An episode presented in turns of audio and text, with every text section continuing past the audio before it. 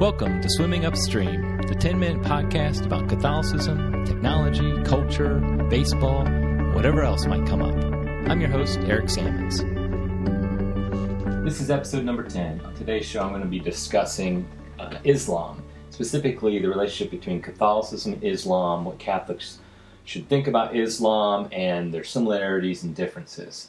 Uh, you can find the show notes for this episode at ericsammons.com slash podcast slash 10. I'm going to have a link to an article I'm going to be talking about, plus some other resources that hopefully can help you out.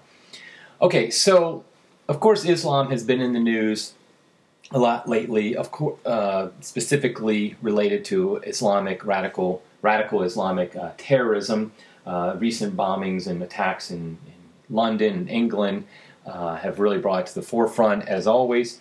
And as always, different people have been giving different opinions. And in the Catholic Church, there is a wide variety of opinions among Catholics about Islam. On one side, you have somebody like Peter Kreeft, a very respected Catholic. I respect him a lot myself.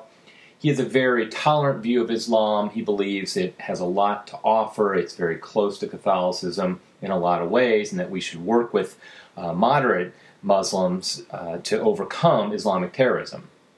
On the other hand, on the other side, you have somebody like Robert Spencer, who is also Catholic. In fact, he's a Catholic deacon. He has a much more uh, direct approach, and he believes that Islam itself, the religion itself, uh, has issues that lead to this terrorism. That terrorism is actually a part and parcel of Islam. Uh, but what I want to talk about is recently there was an article I saw on the internet uh, by Tom Hoopes, and he titled it "Should Catholics Fear Islam?" And in it, he basically gives uh, a very one one extreme view, a Catholic view of Islam, a very tolerant view. He specifically says.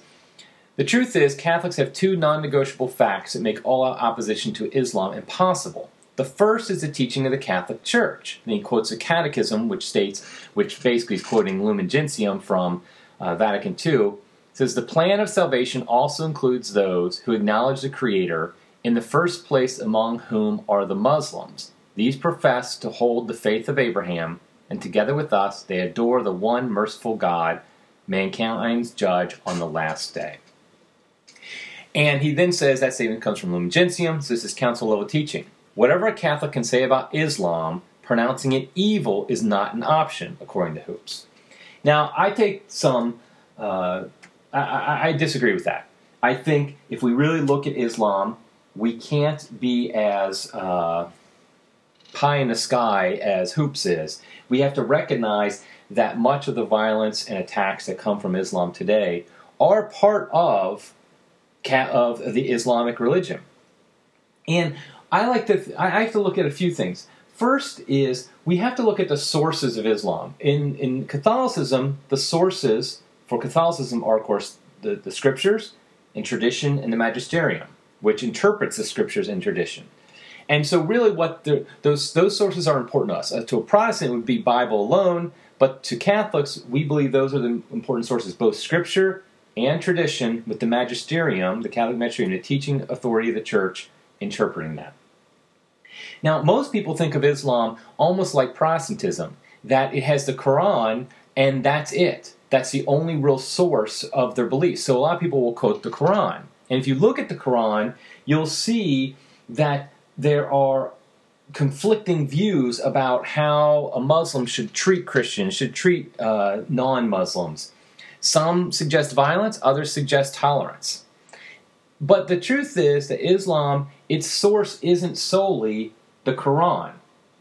It also has other sources that are very important for uh, shaping the Muslim religion.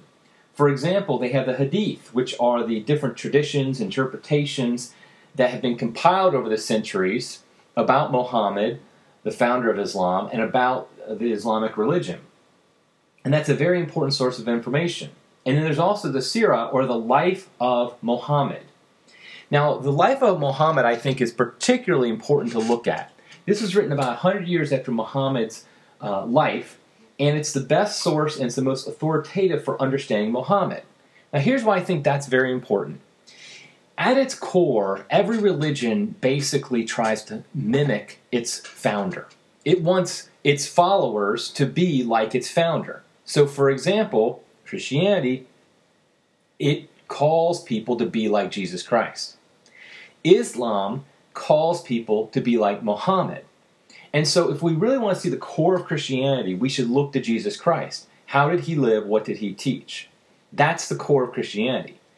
Likewise, with Islam, the core of Islam is Muhammad. He is considered the perfect man by Muslims, and therefore he is somebody to be emulated and somebody to be, excuse me, somebody whose views and his lifestyle and his actions are something that we should look to and admire, and we should model our own lives after that.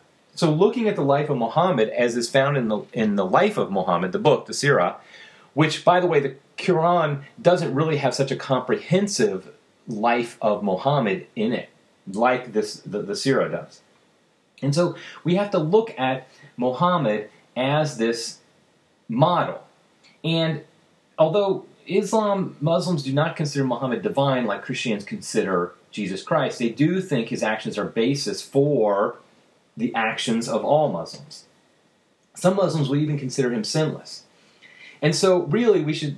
A Muslim would say, "What would Muhammad do?" Is kind of a Muslim way of looking at how they should live their life. Now, of course, one thing we have to do, we take consideration some cultural views of his time and recognize that he lived in a certain time. He was, you know, late sixth century, early seventh century. He was in modern day Saudi Arabia, which was mostly polytheistic at the time. There were some Jewish communities there were some Christian communities uh, in his area as well, but they were heretical, schismatic uh, ones, and that kind of tainted his view of Christianity itself. And if you look at his influences, he's clearly influenced by Judaism and Christianity. Now, I'm not going to go into a whole uh, life of Muhammad here. Read the book. I'll, I'll link to the. Uh, you can buy it at Amazon. It's a very long book, but it's very instructive. But basically, what we find is after Muhammad has his views, his early days as a prophet, he he is persecuted by people because he's this small he's he's a leader of a small persecuted sect. And so most of his teachings are very peaceful, very uh, tolerant of others. And that makes sense because he wanted to be tolerated because he was being persecuted. However, over time, as he be- begins to gain more followers and therefore more power, we see that he starts to have a more militaristic view of how things should be. And he commands his followers to be more violent towards those who do not accept Islam. And in fact, he leads people into battle, and he even leads people into battles in which, for example, they massacre a Jewish tribe, in which they behead hundreds of people. And so we see this very clear evolution in his life from a somewhat peaceful, tolerant leader, prophet of his of a small group, to much more into a warlord. Frankly, it, he was a warlord. And this is very different from Jesus. And by the way, you can see this evolution in the Quran because people have determined when different Quran verses were written, the earlier ones and later ones. It's the earlier ones which are more tolerant, and it's the later ones which are much more militaristic, much more violent. We see, though, the big difference between Muhammad and Jesus. If you look at Muhammad, violence, force, they're a part of his life.